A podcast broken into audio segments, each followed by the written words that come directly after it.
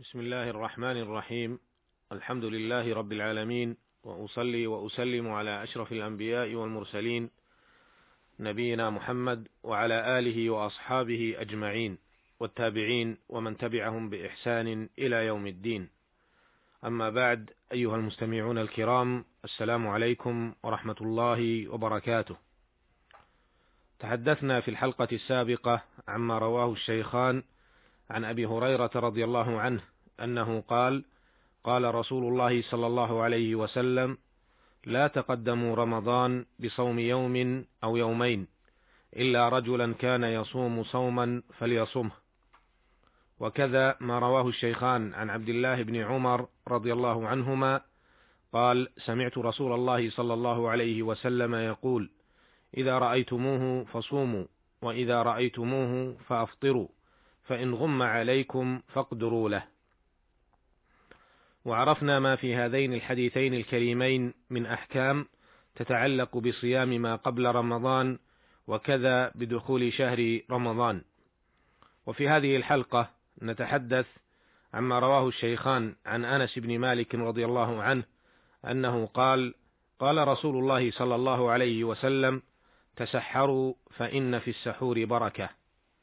وعن أنس بن مالك رضي الله عنه عن زيد بن ثابت رضي الله عنه أنه قال تسحرنا مع رسول الله صلى الله عليه وسلم ثم قام إلى الصلاة.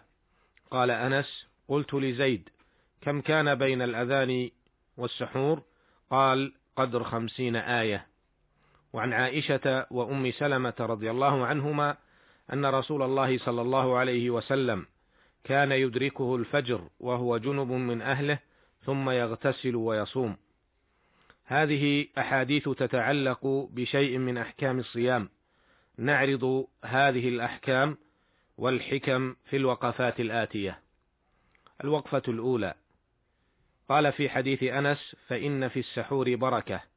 السحور بفتح السين ما يتسحر به وبضمها السحور أكل السحور. أكل السحور والبركة مضافة إليهما جميعا. الوقفة الثانية دل حديث أنس بن مالك رضي الله عنه على الترغيب في أكل السحور، وسمي الأكل في ذلك الوقت السحور إضافة إلى وقته، لأنه يؤكل وقت السحر، ومما ورد في الترغيب فيه ما رواه مسلم وغيره عن عمرو بن العاص رضي الله عنه أنه قال قال رسول الله صلى الله عليه وسلم إن فصل ما بيننا إن فصل ما بين صيامنا وصيام أهل الكتاب أكلة السحر.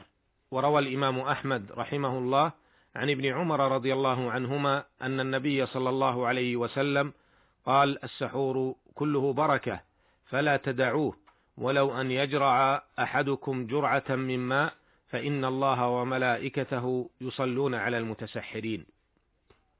الوقفة الثالثة.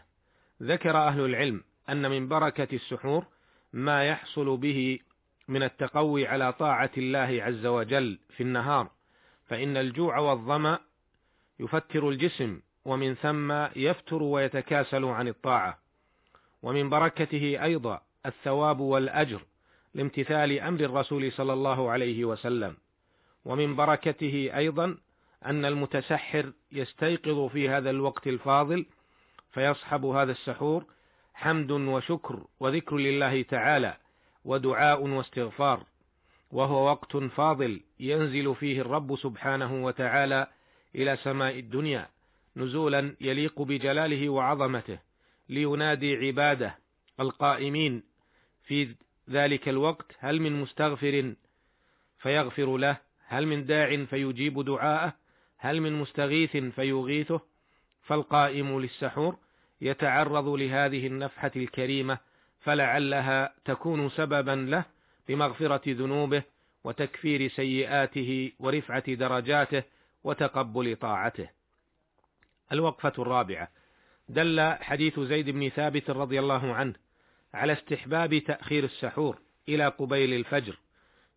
فقد قال أنس لزيد بن ثابت رضي الله عنهما كم كان بين الأذان والسحور قال قدر خمسين آية ومما يدل على أفضلية تأخير السحور ما رواه الشيخان رحمهما الله تعالى أن رسول الله صلى الله عليه وسلم قال: لا يزال الناس بخير ما عجلوا الفطر وأخروا السحور. والحكمة في ذلك والله أعلم أنه يراد به التقوي على طاعة الله، فكلما تأخر كان عونا على ذلك. ومن هذا يفهم أن ما يعمله بعض الناس من الأكل في وسط الليل وإذا قرب الفجر ناموا أنهم بهذا أخطأوا على أنفسهم وفوتوا عليها أجرا عظيما بل ربما تعرضوا للإثم والوزر ذلك أنهم يتعرضون للنوم وقد لا يستطيع أحدهم الاستيقاظ لصلاة الفجر فهم بهذا جمعوا بين مخالفتين عظيمتين. مخالفة الرسول صلى الله عليه وسلم في عدم تأخير السحور والمخالفة الكبرى في تفويتهم لصلاة الفجر. الوقفة الخامسة دل حديث عائشة وأم سلمة رضي الله عنهما على حكم من الأحكام يتعرض له بعض الناس وهو أن المسلم قد ينام وهو على جنابة بجماع أو يحصل له احتلام أثناء النوم فيستيقظ جنبا فيبادر إلى السحور ثم يطلع عليه الفجر وهو لا زال على جنابه. فعائشة وأم سلمة رضي الله عنهما تخبران أن الرسول صلى الله عليه وسلم كان يدركه الفجر وهو جنب من أهله فدل ذلك على صحة صوم من أصبح جنبا من جماع أو احتلام ولو لم يغتسل إلا بعد طلوع الفجر. ولا شك أنه إذا اغتسل قبل ذلك واستغل الوقت الذي قبل طلوع الفجر بالذكر والقراءة والدعاء كان أولى. الوقفة السادسة دل هذا الحديث أيضا أنه لا فرق بين الصوم الواجب والنفل ولا بين صيام رمضان من غيره فالحكم في ذلك واحد. الوقفة السابعة استنبط بعض أهل العلم من هذا الحديث أيضا على جواز الجماع في ليالي رمضان ولو كان قبيل الفجر ويؤيد هذا قوله سبحانه وتعالى أحل لكم ليلة الصيام الرفث إلى نسائكم هن لباس لكم وأنتم لباس لهن.